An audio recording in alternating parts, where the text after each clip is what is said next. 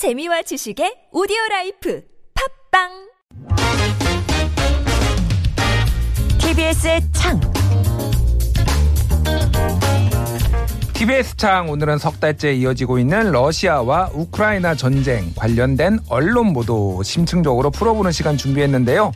우크라이나 인근 폴란드에서 직접 취재를 했던 김영미 분쟁, 분쟁 지역 전문 PD와 함께 합니다. 안녕하세요. 네, 안녕하세요. 예, 뭐 분쟁 지역이라고 하면은 미얀마와 관련해서도 많이 언론에서 등장하셨고 그랬는데 또 우크라이나까지 참 언제 우리 PD님은 바람 편안하게 좀 사실 수 있을까 그런 생각도 듭니다. 많이 그- 바쁘시죠? 근데 그나마 미얀마 우크라이나는 국민들 관심도 많은 어, 전쟁이어서 그나마 다행이고요. 어, 전 관심도 없는 전쟁들 되게 많아요. 이, 에티오피아의 내전이라든지 예, 예. 남수단 내전, 또 음. 남미 쪽에서 벌어지고 있는 마약 전쟁 이런 건 관심도 받지 못하는 전쟁들이 많아서 예. 그- 그래도 우크라이나, 미얀마는 우리 국민들이 많이 관심을 보여줘서 그거라도 알 권리 충족을 위해서는 뛰어야 되지 않겠어요. 아, 그러게요. 참 사명감 넘치는 말씀을 또 해주셔서 저의 길을 확 죽이셨습니다. 자, 일단은 오늘 좀 우크라이나 중심으로 얘기를 해보고 그리고 또 이제 전쟁 보도에 대해서 좀 이렇게 직접 전쟁 보도도 많이 하셨고 그러니까 한국의 어떤 전쟁 보도가 어떤지 그런 실태에 대해서 조금 얘기도 나눠보도록 하겠습니다. 일단 폴란드 다녀오셨잖아요. 네네. 언제 다녀오셨고 어떻게 이제 거기로 가시게 됐는지 좀 설명해 주시겠어요? 네, 3월 중순에 들어갔고요. 그 4월 달, 4월 15일 날 귀국을 했는데, 어, 그 처음에는 이 그 취재 우크라이나가 전쟁이 이렇게 길어질지 몰랐던 거예요. 다들. 아. 물론 저 전쟁이 되- 일어날지도 몰랐던 그렇죠. 그렇다 보니까 이제 우왕좌왕하다가 음. 그래도 전쟁이 좀 음, 너무 길어지지는 않지 않겠냐라는 그런 예상을 하고 갔는데 웬걸요 가서 보니 이 상황 이 어 한참 갈 것 같은 거예요. 그러게요. 예, 그 그러다 보니 이제 장기적으로 이제 취재에 준비를 해야 된다는 결론에 도달하고 예, 예. 그리고 우리 한국 국적자는 또 우크라이나에 진입을 할 수가 없잖아요. 지금 뭐 법으로 그렇게 돼 있다고 제가 들은 법이 맞나요? 아니면 규정인가요? 뭐 이게 어떤 식으로 돼 있길래 못 들어가는 건가요? 그러면 근데 여권법이라고 여권법. 법은 맞는데요. 음. 그 안에 예외 조항이 있어요. 예, 예. 그 예외 조항에 어, 여권을 허가 사용 허가를 내주는 조항에 뭐 공무 혹은 취재 이런 내용이 있는데 예, 예. 그거 이제 허가를 내주는 게 외교부다 보니까 예. 어, 우리 취재하는 사람 입장에서는 외교부 허가를 받아야지 들어가는 건데 허가를 안 해주는 거죠. 어, 그렇군요. 그래서 지금 이제 폴란드에서 이제 취재 활동을 하셨는데 제가 알기로 폴란드에 여러 언론사에 이렇게 특파원이라고 해야 되죠. 잠시 이제 취재를 하는 기자들이 있는 걸로 아는데 거기 이제 기자 현지에서 기자들도 좀 만나 보셨나요? 한국 기자들도 만나봤고 예, 또 예. 외국 기자들도 워낙 많았고요. 어. 그리고 이제 어 우리 예, 한국 기자들은 우크라이나로 들어가려면 외교부 허락하에 체르노우치라고 저 밑에 후방에 있는 그런 음 지역이 있는데 네. 거기에 2박 3일 허락밖에 못 받는 상황이었어요. 아, 그러니까 우크라이나를 들어갈 수는 있는데 특정 지역에 조금 안전한 지역 중심으로 해서 잠깐 들어가게 하는 요런 허가만 내줬다라는 거예요, 정부가. 그렇죠. 2박 3일 정도. 음. 근데 2박 3일 갖고는 한시간물 다큐멘터리는 저희는 만들 수도 없고 예. 또 어, 사실 우크라이나를 처음 가보는 기자들이 대부분일 텐데 2박 3일 동안 우크라이나 전쟁을 그것도 우- 우리로 치면 마라도 같은 저 밑에 지방 도시에서 음. 어, 우크라이나 전쟁 전체적인 걸 취재할 수도 없고요. 그러게요. 예, 그래서 예. 이건 뭐 그냥 형식적으로 가서 취재했다는 것만 만족시키는 조건이라고 저는 생각하거든요. 음. 그래서 요즘 좀 바뀌어서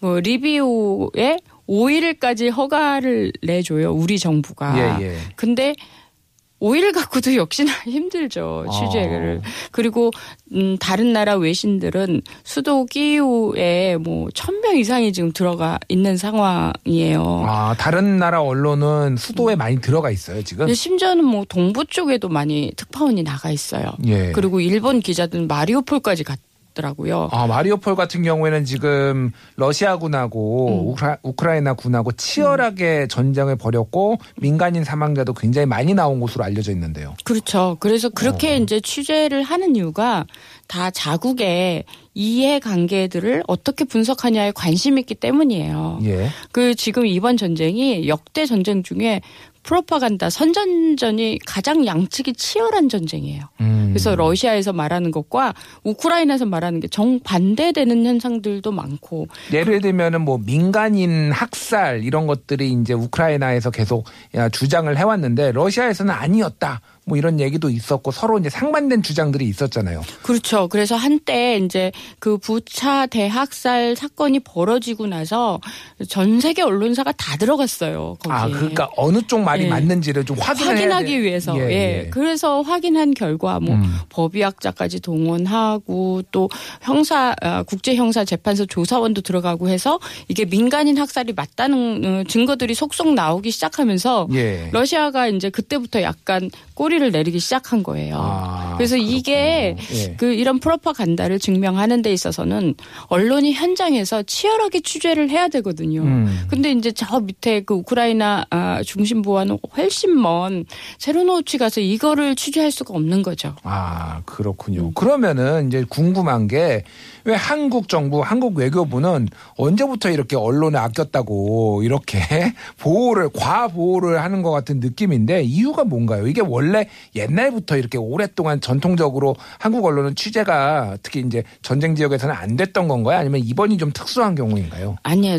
그 15년 전부터 음. 이라크 전쟁을 취재하고 나서 그 그때 이제 이라크 전쟁 때 자국 우리나라 한국인이 사망하는 사건이 벌어졌어요. 예. 그래서 그 다음부터 취재의 허가를 받아야 된다. 그리고 아프가니스탄에서 샘물교회 사건이 또 벌어졌잖아요. 예, 예. 그러니까 그 뒤로 여행 금지 국가를 지정하기 시작했어요. 아. 근데 그 여행 금지 국가가 한 번 되면 지금까지도 아- 어떤 국가도 어 거기서 풀려나지를 못하는 거예요. 그래서 예. 계속 여행 국- 금지 국가는 계속 쌓이게 되고 음. 이제 우크라이나 전쟁이 나니까 새로 또 추가한 거죠. 아, 그렇다. 보니 이제 우크라이나는 한국인이 갈 수 없는 나라 이렇게 돼 버리고 취재도 할 수가 없고 음. 그렇다 보니까 우리는 BBC나 CNN이나 세계 유수 언론사의 에, 뉴스에 기댈 수밖에 없는데 문제는 이들이 과연 한국의 국익을 중심으로 취재를 하느냐 그렇진 음. 않다는 거죠.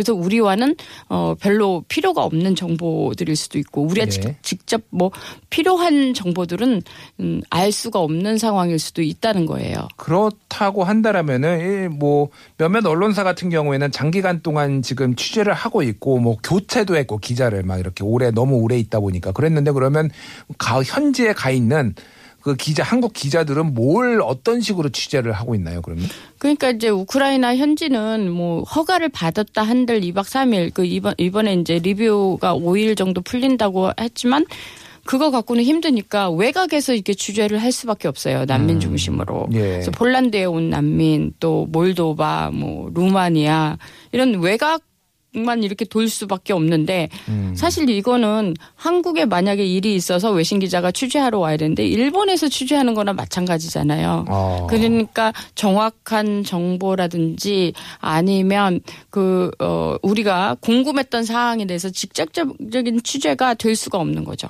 일단 뭐 전쟁 초기 같은 경우에는 현지에 있던 사람들이 이제 피난을 오면서 그들에게서 어떤 상황이었는지 얘기를 전해 듣는다든지 이런 것들은 이제 뭐 폴란드라든지 저 인근 국가에서 하는 것들이 좀 의미가 있고 그랬는데 이게 뒤로 가면 갈수록 뭐 폴란드에 계신 분들이 의미가 없다라기보다는 어쨌든 더 안에 있는 얘기를 들어야 되는데 그게 좀 원청적으로 지금 안 되고 있다 이렇게 이제 봐야 되는 거네요. 그러니까. 그렇죠. 그리고 지금 가장 화두가 되는 게 전쟁 범죄에 대한 이야기인데 네. 그건 현장을 봐야지 취재가 되거든요. 음. 그래서 이제 부차를 을 취재할 때도 저는 음, 그 현지인들을 고용을 해서 현지인들이 비디오 폰으로 이렇게 해서 제가 폴란드에서 연결해 갖고 취재를 할 수밖에 없었는데 예.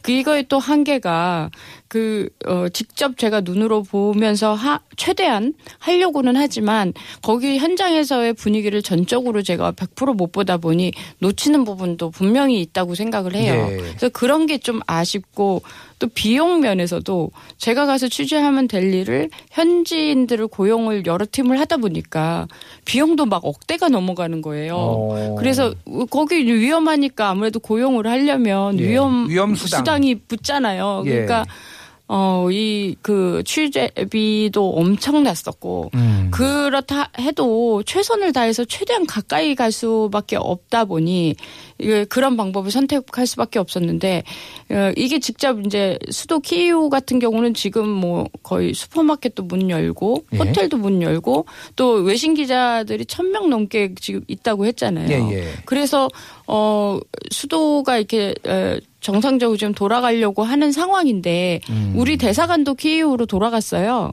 아 그래요? 네네. 그럼에도 불구하고 어, 취재 기자가 들어갈 수 없다는 거죠. 그러니까 이게 지금 가장 문제고 음. 우리 국민들이 받을 수 있는 정보나 그런 어, 우크라이나 전쟁에 대한 상황을 외신에 의존해야 된다는 것이 음. 상당히 불편한 내용인 거죠. 일단 이렇게 좀 정부가 통제를 하면은 만약에 이런 가정을 해보면 국내에서 이렇게 뭔가 뭐 전쟁은 아니더라도 취재를 막 이렇게 못하게 한다든지 통제를 하게 되면은 언론들이 막 기사도 쓰고 왜 이렇게 통, 통제를 하냐 언론의 자유도 있고 알 권리가 있는데 이렇게 항의도 할 것 같은데 이 사안과 관련해서는 한국의 언론들이 항의를 하거나 더 보장을 해달라 이렇게 하거나 기사를 쓰거나 이런 거는 별로 없 나요? 그럼? 항의했죠 많이 아. 그리고 어 그 기사도 쓰고 어또 어, 영상 기자 협회에서는 그저 그 협회보를 통해서 예. 이제 그 문제점을 지적하기도 하고 또 언론재단에서도 어 세미나를 하고 뭐 이렇게 해도 사실 여, 그 우크라이나에서 만약에 뭐 문제가 생기면 음.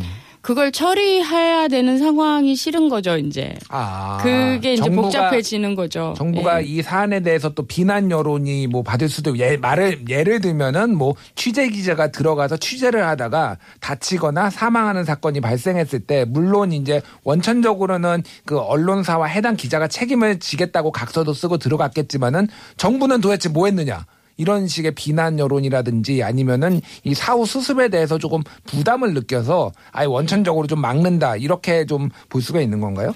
그렇죠. 그리고 어. 이게 근데 사실 우리 국민들이 취재진에 대한 의식 정도 굉장히 높으세요. 예. 그래서 사실 취재를 하러 거기까지 간다는 거는 누구나 다 알 수 있는 거잖아요. 목숨 음. 걸고 가서 취재를 한다. 이게 범죄라고 생각하시는 분들은 없거든요. 예, 예. 그리고 취재진의 본연의 임무라고 생각을 하죠. 군인들이 전쟁터에 나가는 게 죽을까봐 그 군인들을 못 나가게 하는 거나 똑같은 거잖아요. 예. 그래서 이런 면에서는 어 정부가 국민의 의식 수준이나 이런 음, 여론에 대해서 민감하게 알지를 못하시는 게 아닌가라고 생각을 해요. 음. 그리고 이 그 취재의 자유라는 부분은 그 우리가 이제 이게 허가를 받을 때 예. 우리 보고 취재 아이템을 다 써내라고 하거든요. 뭘 취재할 다- 건지. 어. 근데 가봐야 알지 그 거를 어떻게 알아요? 가봐야 아는 것도 문제지만은 예, 예. 데스크가 아닌다면서야. 음. 본인이 어떤 아이템을 할 건지 우리 다 보안을 철저히 지키잖아요. 저널리스트들은 그걸 써내라고 한다고요. 예. 아. 그리고 또 경호 대책을 써내라고 해요. 누구 누가 누가 너를 경호하는지. 예. 근데 이 경호원들도 공- 엄청 비싸기도 하지만 예. 경호 저널리스트들의 경호원에 대해서는 철저히 보안이 유지가 돼야 돼요. 안 그러면 그 국제 용병 회사나 뭐 이런 데에서 의뢰를 받아 가지고 하는 경우가 많다고 제가 알고 있는데 맞습니다. 말- 예, 그래서 예. 그 사람들의 신원을 밝히는 것 자체가 취재진에게 위협이 될 수도 있어서 저희는 경호 인력에 대해서 밝히지를 않아요. 어. 근데 그걸 써내래요.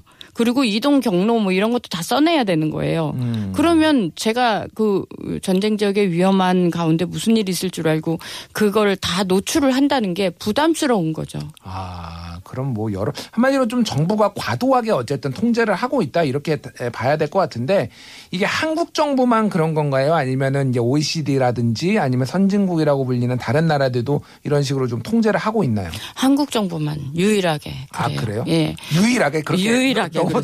단언하지 마세요. 아니에요. 제가 어. 저희 그 외신 기자들에게 다 물어봤거든요. 예, 예. 그리고 대부분이 이제 그 취재진에 대한 이 이런 통제 나 이런 부분은 해당 국가가 하지. 음. 이 자국에서 그러지는 않거든요. 그러게요. 어떻게 보면 우크라이나 입국을 대한민국 미국에서 관리를 하는 건데 그럼 우크라이나 주권에 대한 문제일 수도 있거든요. 예. 그리고 예전에 그 이스라엘 정부가 취재진을 전면 불허한 적이 있었어요.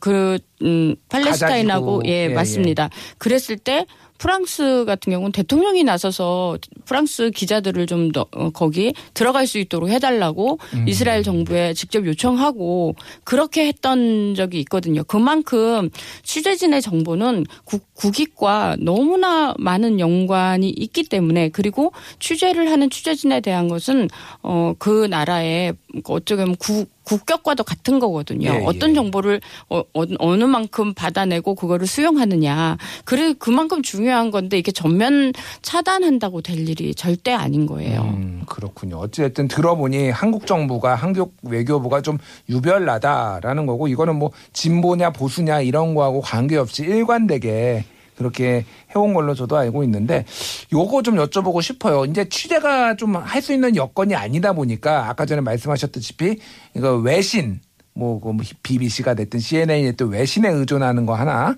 그러니까 있고 또 하나는 이제 SNS에 의존하는 경우가 굉장히 많잖아요. 뭐 그거는 이제 국내에서 쓰는 경우도 있고 해외에서 특파원들이 쓰는 경우도 있는데 이런 것들은 좀 어떤가요? 다른 나라하고 비교해서는 우리나라가 좀 문제가 있네요. 그런 부분에 있어서. SNS에서 나온 정보들이 다 정확하지가 않아요. 진짜 음. 딱 반반이라고 보시면 돼요. 어 그래요. 예. SNS는 과장되게 얘기할 수 있고 또 우리 개인들도 그렇잖아요. 예. SNS에 정확한 자기 리얼리티를 보여주지는 않잖아요.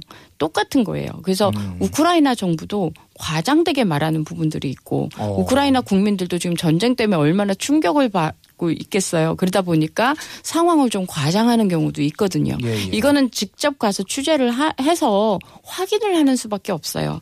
근데 더 문제는 이제 러시아의 선전전이 더 문제인 거죠. 음. 그래서 러시아 아, 국민들 같은 경우는 러시아 같은 경우 전적으로 언론이 통제되는 나라예요. 예. 그러다 보니 한 80% 가까이가 지금 푸틴이 하- 어, 러- 우크라이나에서 벌이는 전쟁이 인도주의적인 전쟁이다. 우크라이나 사람들을 해 방시키기 위한 전쟁이다라고 믿는 거예요. 예, 예. 그래서 이 아, 같은 현상을 두고 이렇게 음. 양쪽이 너무 극단적으로 본다는 사실이 이게 말이 안 되는 거잖아요. 팩트는 하나거든요. 예. 그 팩트를 얼마만큼 가까이 가서 체크하느냐. 음. 그게 사실 굉장히 지금 중요한 사안이고 또 우크라이나 국민들에게도 이 전쟁의 실체에 대해서 제대로 알릴 수 있는 음, 기회가 어 저널리스트를 통해서 나가는 건데 음. 이게 SNS라는 것 때문에 실제 벌어지고 있는 일이 사실임에도 불구하고 아 저게 사실이 아닐지도 모른다라는 오해를 받게 되는 그런 상황인 거죠. 예. 한마디로 이렇게 혼란스러운 상황에서는